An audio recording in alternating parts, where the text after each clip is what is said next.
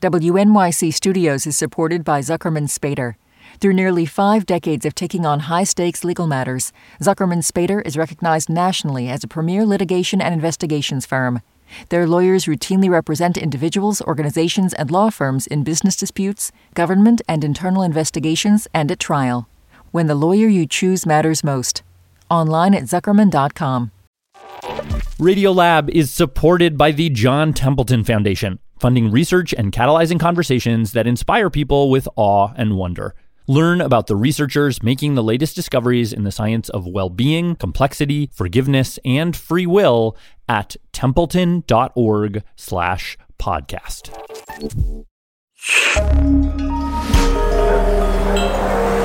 Listener supported. WNYC Studios. Oh, wait, you're listening. Okay. All right. Okay. All right. You're listening, Listening to Radio Lab. Lab. Radio Lab. From WNYC. See?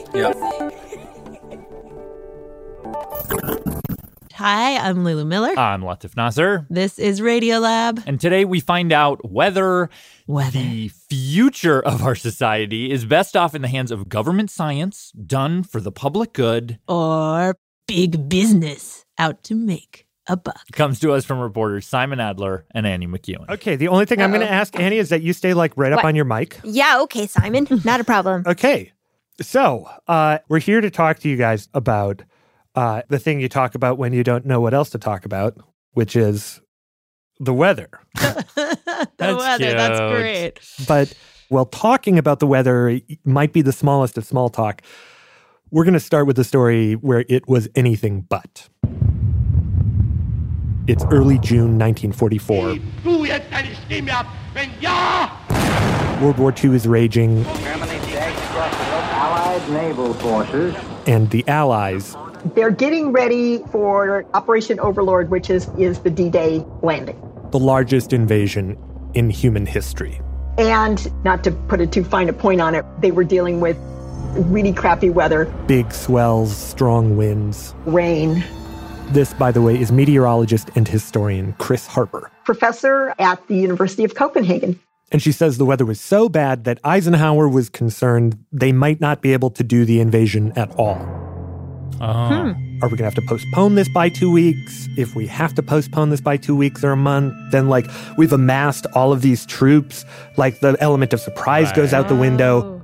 And so Eisenhower needed to know when there would be some calm periods, some breaks, so that they could go ahead and make the landing. He needed a forecast. And I mean, there were only a handful of meteorologists in the military. And so he grabbed who he could get this tall, dapper man, Irving P. Krick. Eisenhower needed to forecast out a week in advance in order to do this, and we This is him in an old TV interview, and in it, sporting this white shock of hair hunched over a desk covered with weather maps, Here's the uh, maps for the 5th and 6th of June 1944. he says he was told to make this impossibly high stakes forecast. Literally life and death. Like, if the waves are too big, one of those boats is going to capsize and all those people are going to drown. Right. And of course, he said, now, if you guys are right, we'll all be heroes, but if it's a bust, we'll all be privates.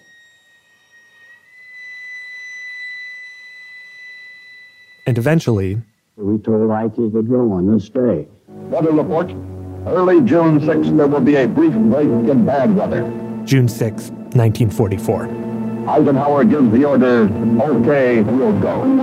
And when that date arrived, At dawn, the channel is the scene of the greatest armada ever assembled. D-Day is here.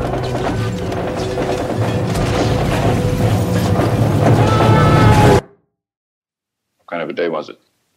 Well, it was a day in which every element of the combat team, the amphibious forces, the gliders, the bombers, everyone could operate.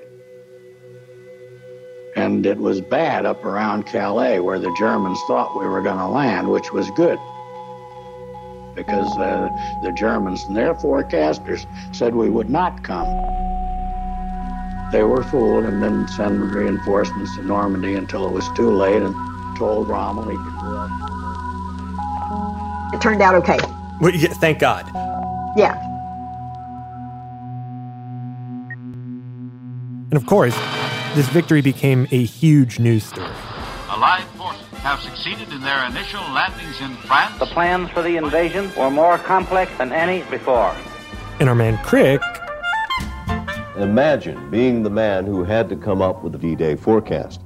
He became this hero. Dr. Krick successfully fixed June 6th. Dr. Krick, the man who predicted D Day. Gosh, go Irving. Yes, but only sort of. This is this is where the issue the issue came in. Like to be clear, while Krick was getting all the credit, there were multiple teams of meteorologists who worked on this with him. Two British teams and an American team. Okay. And in fact, Krick's forecast was overridden by these other guys who pushed it off for a couple of days. Ooh. Oh, yeah, right. Yeah, he didn't get the forecast right. But when reporters would ask him about it, The regular weather service, both in this country and in England, did not feel confident in that type situation. he'd take credit. They couldn't forecast beyond two days, really, and uh, there was one storm after another coming across the Atlantic and needing a week. They simply uh, didn't want Eisenhower to take that risk. Wow. Irving? Oh, man. That just feels unnecessary. Yeah, it was really bad. But but this wasn't odd. Kris says long before World War II, Krick had a reputation for pushing the ethical boundaries. I mean, back in the 1930s, when he was working at Caltech, he got a phone call, and it was the producers of Gone with the Wind, and they said, Hey, we need to burn down the city of Atlanta. What's that? Uh, gallant lads must have set fire to the warehouses near the depot. We can't have big gale force winds coming in. Like, what's the best day we can film this? Oh. And so, you know, he gave them a forecast. Which is not inherently bad if you want to do forecasts for Hollywood. Super. But he made this forecast on university time with U.S. Weather Bureau equipment um, and got paid for that. Wow. You know, like you just don't go there. You could piss a lot of people off with that one. Yeah, you just don't go there. And so, well, these two famous forecasts Conditions had to be just right for the burning of Atlanta. made him sort of a star in the eyes of the public. Dr. Irving Krick, the most successful weatherman in the world. The hottest thing in meteorological history. Professionally, it was a very different story. After D Day, most meteorologists didn't want to be necessarily associated with Krick. And so the president of Caltech um, was so embarrassed by the whole thing. And so he just completely shut down the entire meteorology department. So Buddy needs another place to take his skills. Yeah. Not feeling so bad for him, but yeah.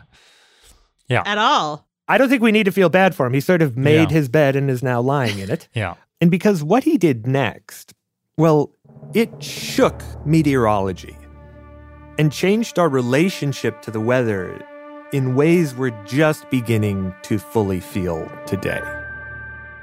Krick was, uh, Krick was clever. This is meteorologist Howard McNeil. He was a contemporary of Krick's. Yeah, he was very prismatic individual, and uh, he was his own man. And so, Howard says, after Krick got fired, he was basically like, Fuck you. If you don't want me, I don't want you. And in fact, I don't need you, because you know what I got? I've got fame. And that thing I did for Gone with the Wind, providing a personalized forecast and getting paid for it, like, I'll just do that. Private weather service. And in those days, that was a pretty radical thought. And so Krick started his own company, this sort of shadow weather bureau, hiring people like Howard And I went to work for Krick. and offering forecasts to anyone who would pay. And before long, Business was booming for him. Thanks to his talent, Krick's list of clients reads like a world atlas. His work has brought praise from a host of private clients. We were doing all this consulting work for the motion picture studios and uh, power companies and agriculture. wanting to avoid costly rescheduling or delays, farmers hired him to tell them when to water, film crews hired him to tell them when to film. Civil engineers working on bridges, construction people. Builders when to build. For the US, Canada, Europe, and North Africa. To help his retail clients, he did things like direct shipments of umbrellas to stores where it would be raining and sunblock shipments to places where it'd be sunny. He even dabbled in marketing. 32 below. We use it year round for the rainy days weren't so tricky. I mean, in a matter of years, the guy did what no one thought was quite possible, which was he turned the weather into this product. Now's the time to save. Beautiful day tomorrow, mostly sunny, sunny, sunny, sunny. Wow. Krick, krick, krick, krick, krick. Are we on his side now? We're still not liking him? How do No, I'm less on his side. Well, you're not alone. Okay, do you remember anything about what the meteorological community's view was of Krick? Well, they just didn't like the idea of selling them. Mm-hmm. Kris Harper actually interviewed a bunch of meteorologists from back then about this very thing. Meteorologists like Here it is, 1970. Edward Lorenz here. So part of the concern was that he was selling the forecast. Yes, uh, people didn't know was a bit this was, was it, but they, this is what they really held, held against him other than And as he explained to Kris, up until this point, I mean, the US government was meteorology in the United States, and they were totally focused on the public good and keeping people safe. but Krick, you know, he was doing it for profit, which sometimes meant stretching the truth. Okay, I think All right. Okay. Like here in this TV interview. Hey, doctor. First question is just for the for those who don't know. Uh, commercially, what can you offer a client in terms of long range weather? Well, we can offer them uh, temperature and precipitation uh, far out into the future, sometimes for years in advance. Whoa. Okay. Yeah, he claimed he could forecast a year out. which even today, if you ask a meteorologist, they'll tell you it just isn't possible. Uh, now, the way we've discerned it is unique because uh, we don't make a theory and then try to fit nature to our theory. I learned this 50 years ago when studying with Einstein. He said, don't try to Einstein? Yeah. make just uh, you watch nature and let nature tell you what it's doing, and then you'll have the answers. And that's basically what we've done. And just for the record, Krick may have bumped into Einstein once or twice at Caltech, but he certainly didn't study with him. Like, profit got involved, and he was no longer just a scientist. He's he's a he's a salesman, is what he is. And ironically, all of the data he was using to make these forecasts, to make this money, it was all government data. And yet, for reasons that remain sort of unknowable, the man seemed to have a vendetta against the very institution providing it to him. In fact, Krick's basic, he told me privately one time, he said, I'd like to close down the National Weather Service. That's what my goal is to close them down and have it all turned over to private enterprise. Come Whoa. on. That's so. That's a supervillain thing to say. Yeah. wow. And then he cackled maniacally after he Yeah. said it every time. I don't know. Clap of thunder. yeah, yeah, right, exactly. Then lightning.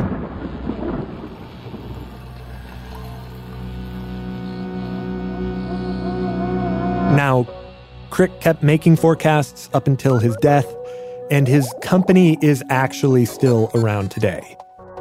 But of course, you know, he, he didn't manage to take down government weather. Well, it's hot as balls. And thank goodness. Where are we? We are at the Weather Palace of the United States Weather- of America. Uh, and it is a palace. Because I gotta say, like in the years since Krick, government weather has become our maybe our best, It's a glass building that has. maybe our only remaining example of a true marriage between government serving the public good and the highest levels of science. Hello, Good morning. And so, to see this up close, we went to the National Oceanic and Atmospheric Administration, NOAA, to meet some of the people who pull this off every day. What do you have on your tie here?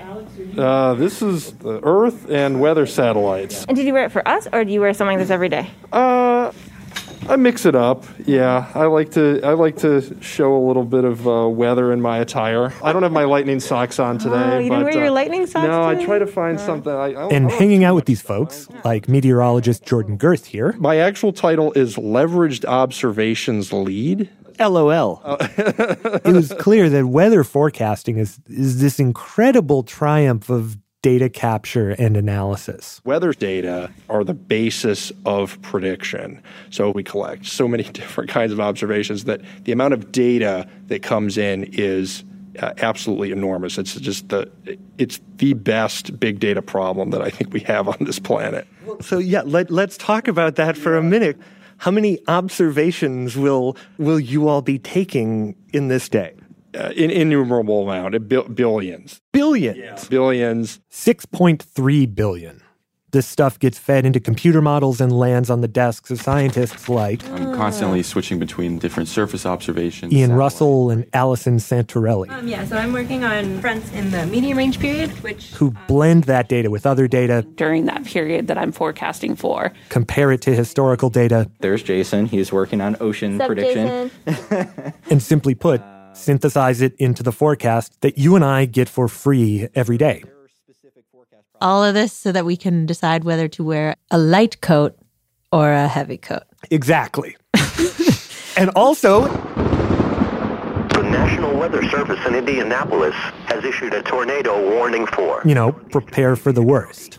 I mean, these forecasts and these warnings save an untold number of lives each year, which, you know, in our divided times is sort of strangely unifying. Like, NOAA is equally looking out for all of us. And nobody's like, you know, those Democrats, they've been putting their finger on the scale and saying it's going to it's rain. hotter, Yep. or like Yep. whatever. Yes. Yeah. Like everyone's basically like, ah, good. Yeah, yeah. Okay. I'm going to plan using this information that the government has provided to It does me. feel neutral. yes. People by and large trust them. Yeah. But, yes, here's the but. Uh, we're now at a moment in time where the government's scientific dominance when it comes to the weather and this view of weather forecasting as a public good, these are both under threat. And in a sense, Irving Krick's dream is finally coming to fruition. Minor changes in weather can trigger major business impact. I mean, private weather forecasting is currently a $17 billion a year industry in the US. Use weather forecasts to improve customer service. Embed weather into your business for deep and with one report saying there are as many as 45,000 different companies involved. 45,000 Irving P. Kricks. Take control of tomorrow today. And on our trip to visit NOAA, Arrive at your destination. So where are we going? uh, we are going. We actually drove out to meet one of them. Oh, there he is. This dude waving at us. Well, Hello there, man. hello. This is Annie. Hi, Good to Annie. meet How are you? Good. How are you? Good to see you. Thank you for. What, This silver haired, always smiling guy by the name of Don Berchoff. CEO of TruWeather Solutions. They call me the Weather Don in the business. He is the weather dog. Hey, that's so good. they do, right? I mean, yeah. uh, are you wearing socks with umbrellas on them? Yes, I am. Before starting TruWeather Solutions, Don was kind of a big deal inside the National Weather Service. I was assigned to technology director. I had a $130 million budget. My job was to find the best science, the best technology, and try to integrate it into operations. Anyhow, we met up with him at a drone range, this big open field where people can test their unmanned aircraft. All right, we're gonna see his drone, and there's Don with his drone. Seen the toys. And the reason we were there was actually to see one of his. Look at this thing. Okay. Mm-hmm. Can I pick this thing up? Yeah, go ahead. It was all black, weighed about five pounds. It's very light. Looked a lot like a curling stone with a bunch of propellers attached to it. It's science quality, measures temperature, wind, pressure, It's fully automated. It's amazing. And this little drone, it represents a huge shift that's underway. Because while Krick had to rely on the government for data, Don, with a fleet of these drones and other devices, is beginning to collect and sell his own. That we've never had this kind of data before. Okay, well, so we were at NOAA, and they were saying 6.3 billion observations every day. Correct. How is this going to make a dent in that? Well, maybe what NOAA didn't tell you is that we have a, a data void below 5,000 feet. The satellites do very well at detecting wind and moisture and things like that above that level. But below that level, the only thing we have today to measure temperatures and winds and pressure is weather balloons. It's ridiculous. It's a Yeah, turns out the government's best way to collect atmospheric observations is still launching balloons up into the sky twice a day. So having something like this going up every 90 minutes and giving you data is going to be the game changer. But it's not just this that's going to help us. Next, Don walked us over to this mini fridge sized device with a eyeball looking mirror on the top of it. This is just basically a laser that pops straight up and looks up in the sky. So right here out of the eye, yeah, and can see particulate matter moving. like raindrops or No, what? no, dirt, dust. And then it computes the winds from the movement of those particles and tells us what the winds are doing up to 800 feet at 10 layers. They give us 10 layer wind measurement. Again, we don't have that data today. And why why are you doing this and why isn't NOAA doing this? You really want me to answer that Yeah, question? of course I do.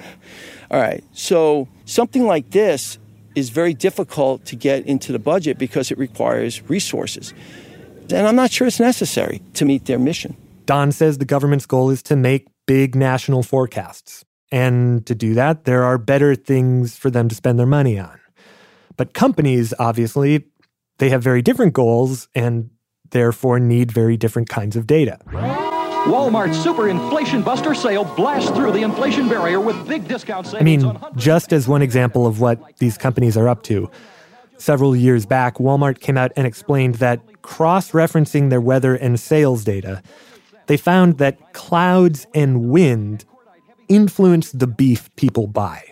Meaning, if it's hot, cloudy, and windy, I want a cut that's tender, that's juicy, and that's aged just for right. some reason, people tend to buy steak. Natural steaks from Walmart.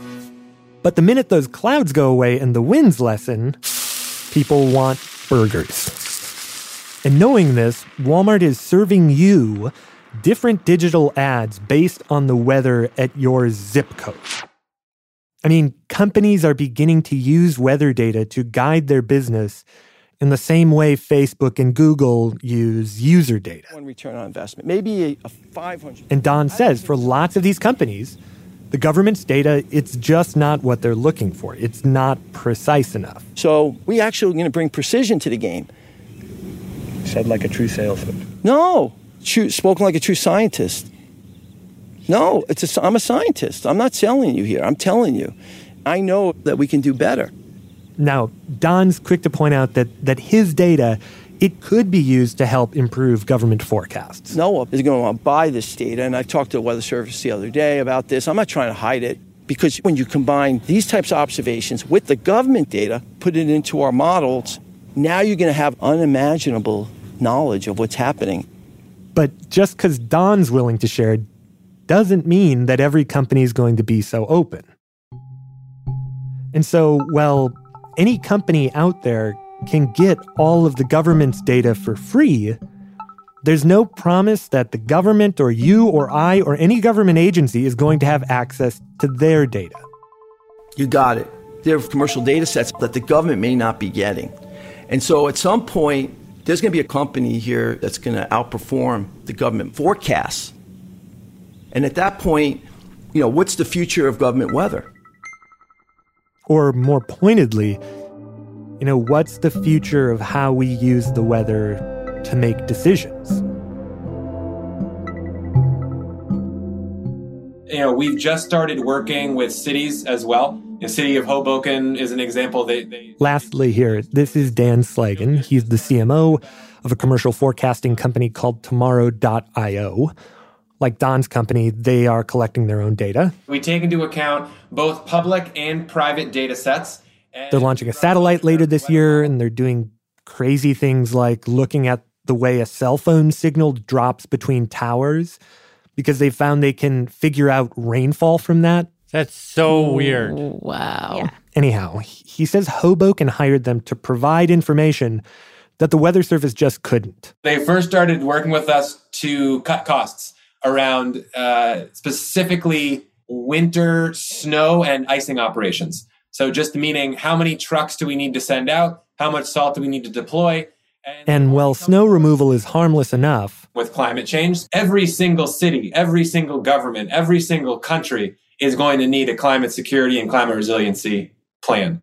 In other words, as the weather gets less predictable and more impactful, cities are going to have to make all sorts of tough decisions about what building permits to give, where to draw new floodplains, and where to put new cooling centers. Right now, we're seeing cities start to understand that you can really use us to make all these types of decisions.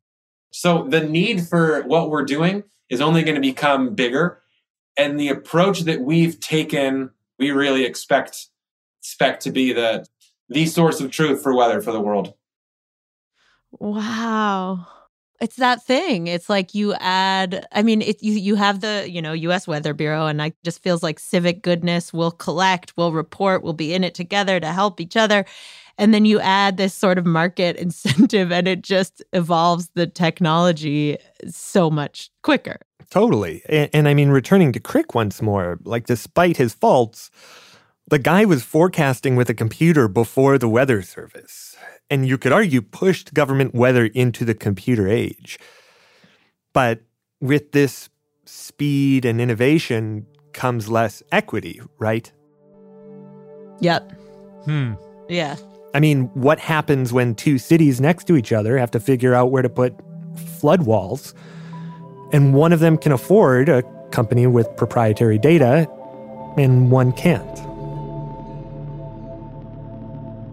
I mean, it appears the weather, this thing we've all had equal access to, is beginning to fracture. So that the more money you've got, the better the predictions you can get, and the better you can plan and prepare. And this is happening right as summers are getting hotter, as hurricanes are getting stronger, as rain and thunderstorms are getting more intense. So, the timing isn't great for all of this to be happening, is what I would argue. That's a, that's a very good point. Hmm. So, you can take a minute to think about all that. But when we come back, Simon and I dive into a particular place where profit driven weather prediction might just be the thing, the only thing that can help us face our changing world. And we'll get to that right after a quick break. There is a continual battle going on between warm air moving up from the tropics and cold air coming down from the Arctic. A weather front is where the two air masses meet. The cold air plows in under the warm air and throws it up to where it's cooler. That in turn causes it to lose its moisture as rain or snow. That, very simply, is the process of weather different fronts and pressure patterns, creating every kind of weather imaginable. Hi, this is Maribetha Bethabel from Oregon, and I just wanted to tell you about Radiolab's newsletter. Every Wednesday morning, the team at Radiolab sends essays about stuff they can't stop thinking about, staff recommendations, and other fun surprises. My favorite part of the newsletter so far was Robert Krulwich's video called Engine Trouble. They write about so many things dogs that talk, empathy in animals, sad bug body parts. Plus, staff picks are so cool. Maria Paz Gutierrez has the best playlists. And they'd love to hear from us. They ask us questions, we get to share our art, stories, and feedback. Sign up now, it's free. Go to radiolab.org slash newsletter to subscribe and check it out.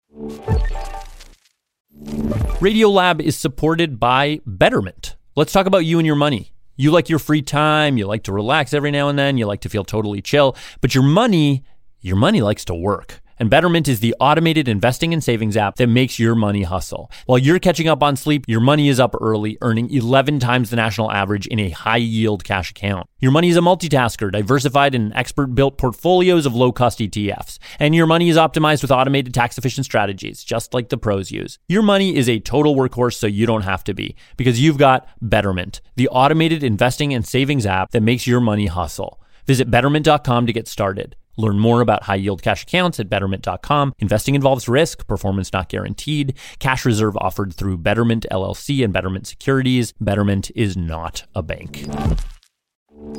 Radiolab is supported by TurboTax. TurboTax experts make all your moves count, filing with 100% accuracy and getting your max refund guaranteed. So whether you started a podcast, side hustled your way to concert tickets, or sold Hollywood memorabilia, switch to TurboTax and make your moves count. See guarantee details at turbotax.com slash guarantees. Experts only available with TurboTax Live.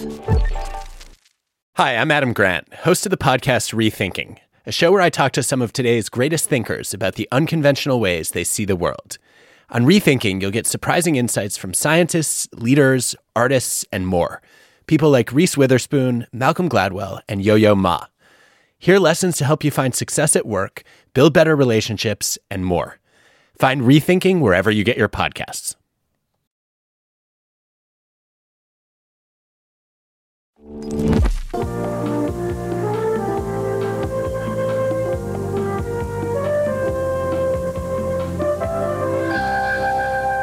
All right, Lulu? Latif.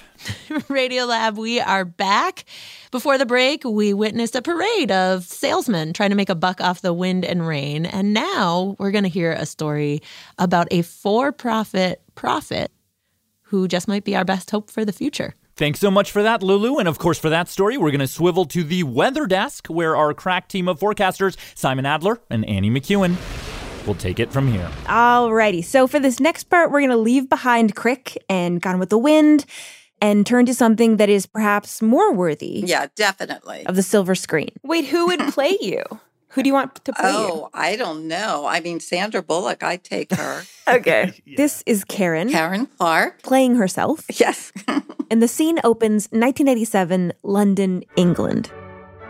In a large, high ceilinged, wood paneled room. It was called the, it's still the Lloyd's Library. She's at a place called Lloyd's, Lloyd's of London. the oldest insurance marketplace in the world. Very successful, very prestigious. And so rich they even insure insurance companies. It's called reinsurance. For risk taking is their business. These are the big dogs of the insurance industry, and about 150 of them in well tailored suits are taking their seats. They were all men, very proper British men. I don't even know if women were allowed in Lloyd's at the time.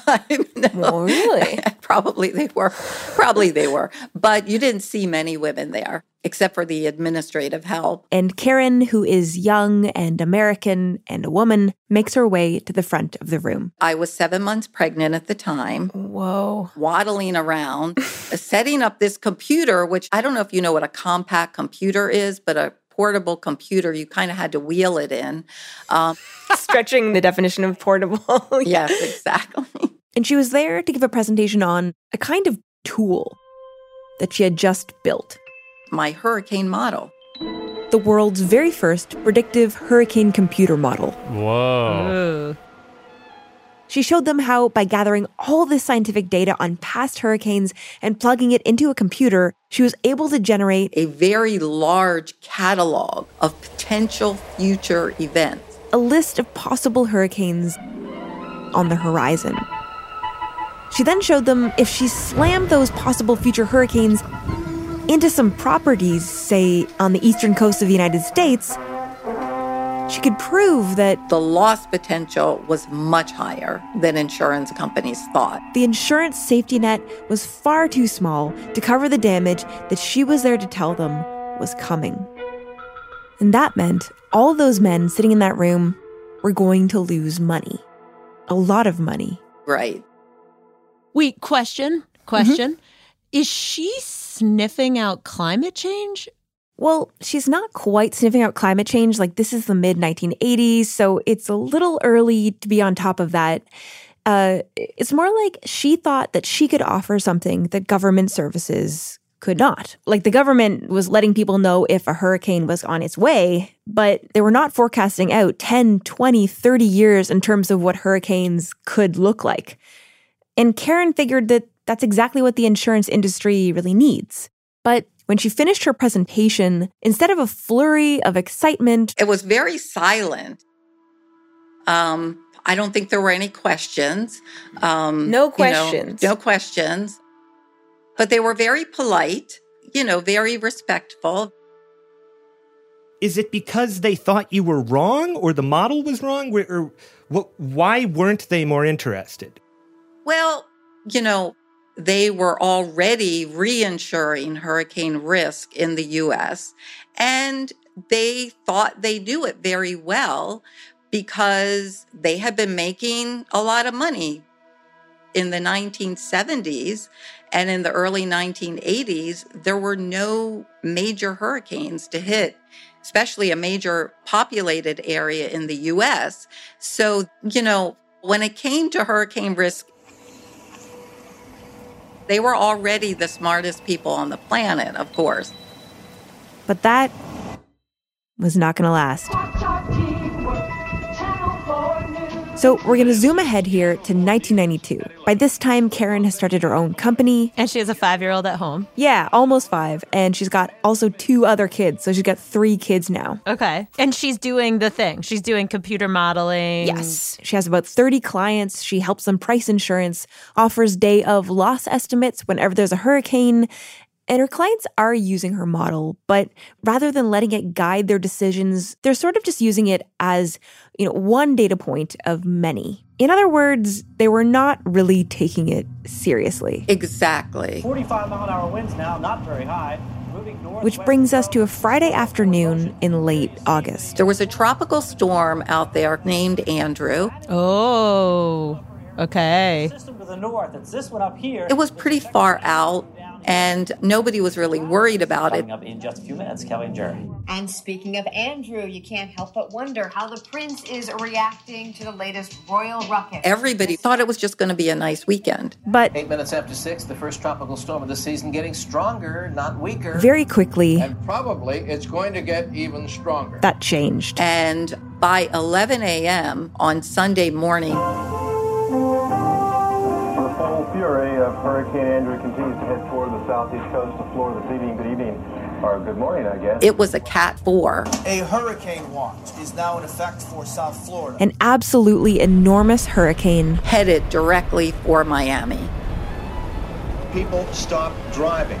It's not safe to be driving on these streets anymore. It is starting to rock and roll out here. The power just went out throughout all of this Hallandale area. It is a big hurricane. The ocean has begun to invade the land over here. Absolutely most intense part of the storm right now is coming ashore. Get to that interior closet. Get your family in there.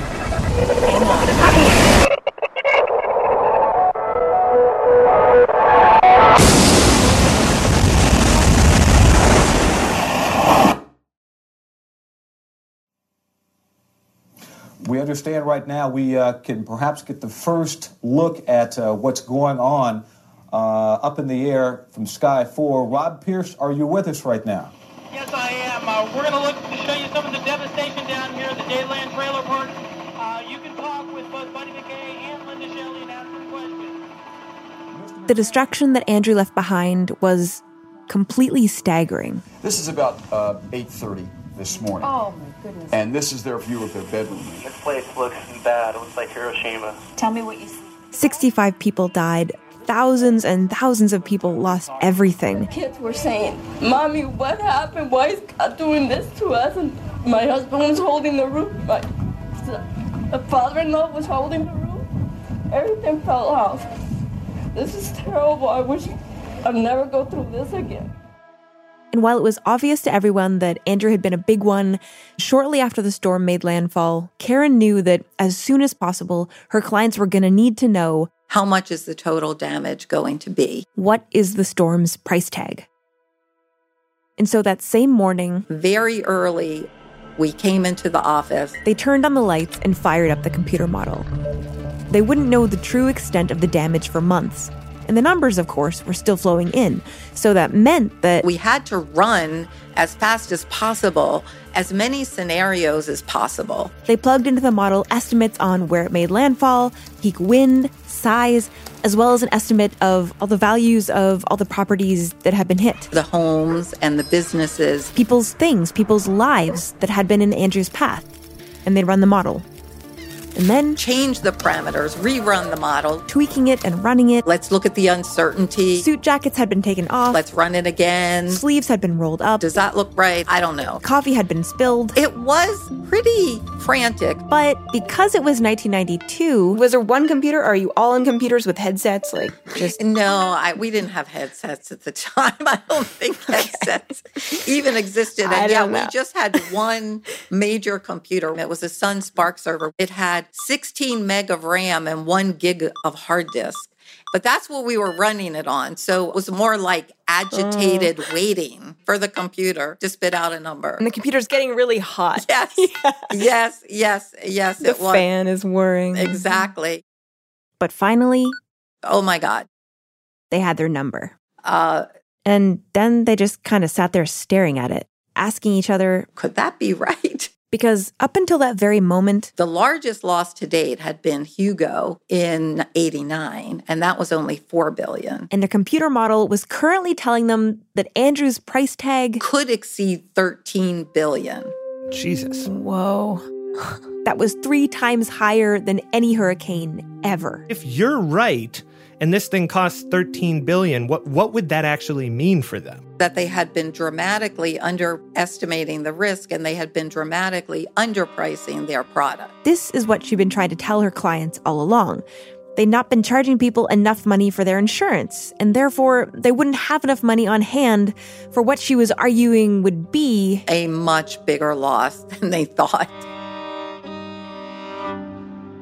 Karen and her team faxed out that giant number and within 30 minutes, the phone started ringing off the hook. Karen's clients in London and New York refused to believe that number, saying things like, A few mobile homes and an Air Force base, how much can it be? And I'll bet you five quid it won't be more than six billion.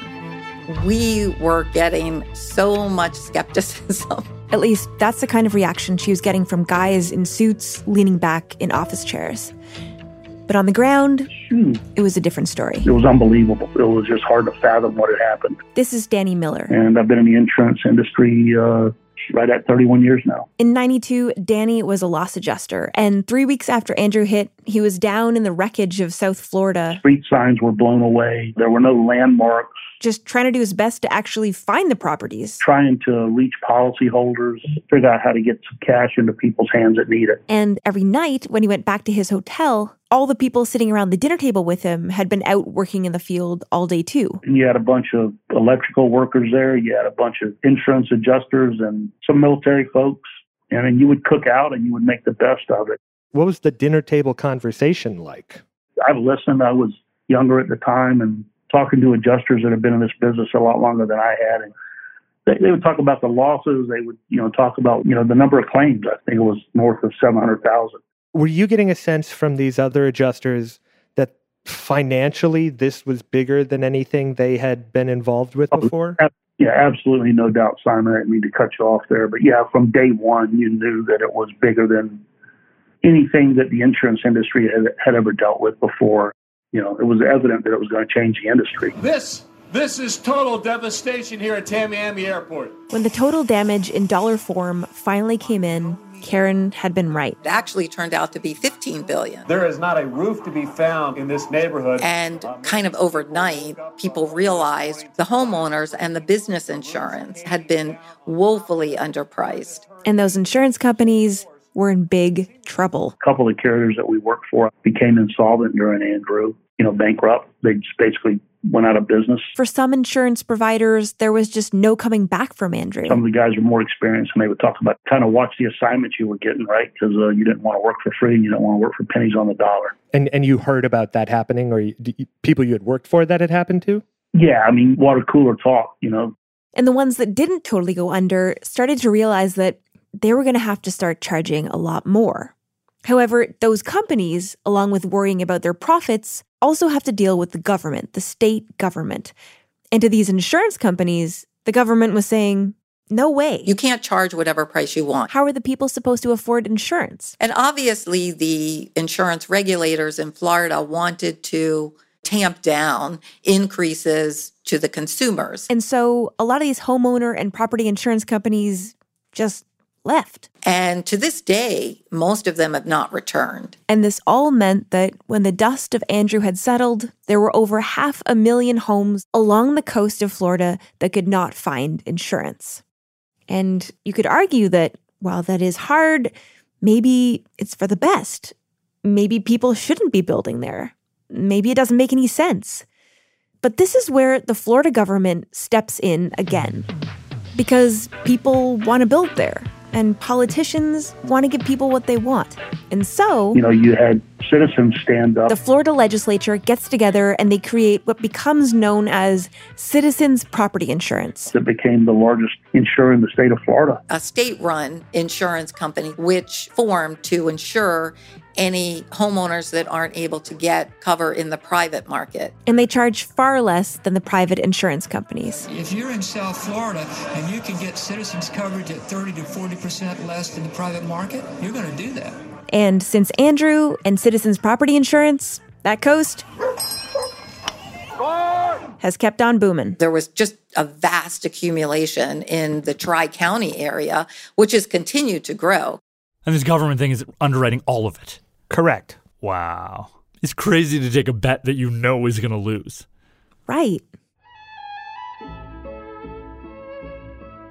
And, you know, it's obvious that it's not just an economic bet they're taking, because when a hurricane rips its way along the Florida coast, along with all those buildings and properties, it's also destroying lives, people in harm's way. Robin, good morning. As you can see, the sun has come up here in Naples, and it's our first real view of the destruction, the devastation left behind by Hurricane Irma. Extremely absolutely powerful and extremely dangerous. Hurricane Katrina. National Hurricane Center, Charlie heads toward the Florida West Coast. Since Andrew, there have been about 50, that's 5 hurricanes or tropical storms that have caused damage to property or loss of life in Florida. Hurricane Wilma barrels down on the Gulf Coast of Florida. Hurricane Ian, the strongest September hurricane to strike the Gulf Coast in more than 15 years. The extent of the damage. And we now know that climate change is warming the oceans and making the sea levels higher. And for hurricanes, that means bigger, stronger, more destructive storms plowing into more and more heavily built up coastlines and the people who live there. Out on the Barrier Islands, if you're listening, please heed this warning that uh, if things get so bad out there, nobody is going to take a chance. Rescue services, the managers, Yeah. emergency operation managers say they are not going to go on suicide missions out to folks on the Barrier And while the government's actions seem to be ignoring that reality, the insurance companies are staring it right in the face. Yeah, I mean, the insurance industry, if you're not going to a conference that does not talk about climate change. You know, it is an obstacle and a challenge that we're dealing with every day. And after Andrew Karen's model, It really exploded, and you know, every reinsurer had to have it, and every insurance company had to have it. And of course, it grew to other perils, earthquakes, tornadoes, hailstorms. and Karen incorporates climate change data into a lot of her models. But whether or not they're effective, At the end of the day, it it, it is a political decision, really, that it, you know, for example, like wildfire in California, right now, the California Department of Insurance, they won't allow the catastrophe models. For some reason, they don't want the catastrophe models. So, Uh, you know, it's, what the hell is that about? Yeah, Yeah, because they're afraid that it's going to make the premiums go up. But as a consequence, they have a huge availability problem. And they have the same problem after Andrew. They have a fair plan, which is the state insurer of last resort that's ballooning now because you can't get wildfire insurance in California. wow. That's insane. Yeah, that's totally insane. It's like, let's put a blindfold on. Exactly. You know, it, do- it doesn't make sense. And and just to be clear, California doesn't want that model to be run because then there would be hard numbers staring them in the face, much like yours with right. Hurricane Andrew, well, about how big the, the the bag they might be holding would be, and therefore premiums have to go up. Therefore, everyday Californians need to pay an extra 50 bucks a month for their insurance. Is that that's well, the idea? I, I can't speak to their motivation, but we can hypothesize on it. And if that's your theory, I, I'm not going to dispute it.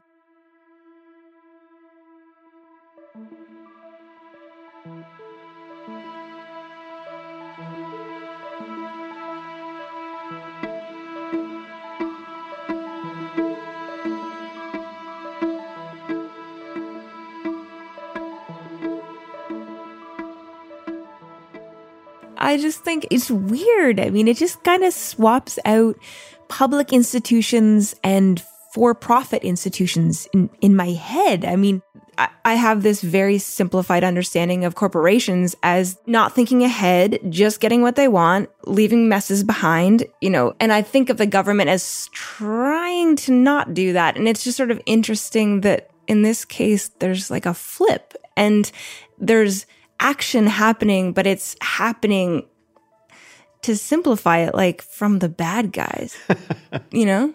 Well, and there's a, there's a little bit of both on both sides there. This is Director Emeritus for the American Meteorological Society, Keith Seitter. And we ran all this by him the story of Irving Krick, this insurance situation, and his take was oddly comforting. You know, market forces if if you want to think in terms of a of a market that doesn't care about uh, about people or about or, or, any of those sorts of things. If, right. if you want to have it be sort of a a, a, uh, a an uncaring market, uh, all by itself uh, is going to try to drive us in the right direction. You know, renewable energy now is is the cheapest way to make electricity, and so the economic drivers are not ones where we have to say oh, we have to, you know, we have to give up something to get electricity that's that's clean. Now it's it's that's the cheapest way to get it, uh, and that gives me optimism because that means that now the people who do not want to see us move in the directions we have to move are working against market forces. Uh, and and it's hard to work against market forces for very long. Right. Uh, and so even you know if if if if greed is on your side, then you've got a, a chance to move the ball a lot faster. I want greed on my side all the time. Yeah, me too. Yeah. greed is like an incredible wind at one's back. the road to Eden is paved with bad intentions. yeah, maybe sometimes. It's greed that got us into this problem. It's the exploitation of natural resources in the name of the almighty dollar that got us into this problem. And it's hard for me to imagine a way out that doesn't have those same characters at the forefront. Greed is green. Greed is green.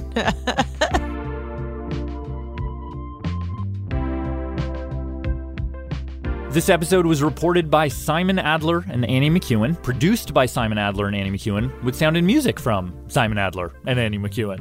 Mixing help from Arianne Wack and Jeremy Bloom. Special thanks to Xandra Clark, Homa Sarabi, Santi Dharmawan, Francisco Alvarez at Convoy Inc., Maureen O'Leary, and everyone at NOAA, Shimon Elkabetz of Tomorrow.io, Jack Neff, Joe Pennington, Brad Colman, Morgan Yarker, Megan Walker, Eric Bramford, Jay Cohen, and Irving Krick Jr. for supplying us with tons of great archival footage and audio. If you're curious to know more about the history of weather forecasting, go check out Kris Harper's book, Weather by the Numbers. Before we go, we wanted to let you know that we are working on an animated video with a very talented artist to illustrate this episode. It'll drop on YouTube in the next couple weeks, so keep an eye out on our social media profiles.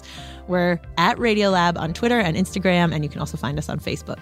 Also, for Butterfly and Mantis Shrimp members of the lab, we will be hosting a live Ask Me Anything session about this episode with producer Simon Adler and a very special guest, the god of thunder, Thor.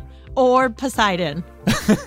Come and find out. Um, keep an eye on your inboxes for an exclusive invitation. If you'd like to take part, you can join the lab at radiolab.org slash join. If you aren't already a member, cannot wait to see you there.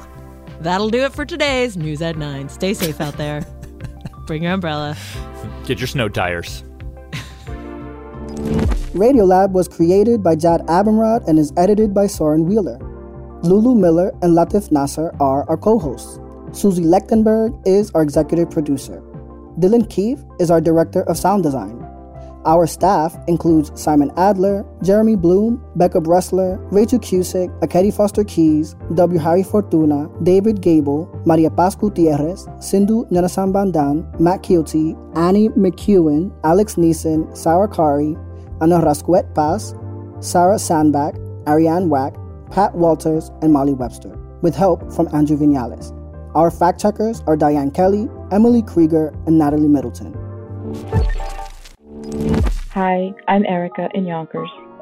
Leadership support for Radiolab Science Programming is provided by the Gordon and Betty Moore Foundation, Science Sandbox, a Simons Foundation initiative, and the John Templeton Foundation.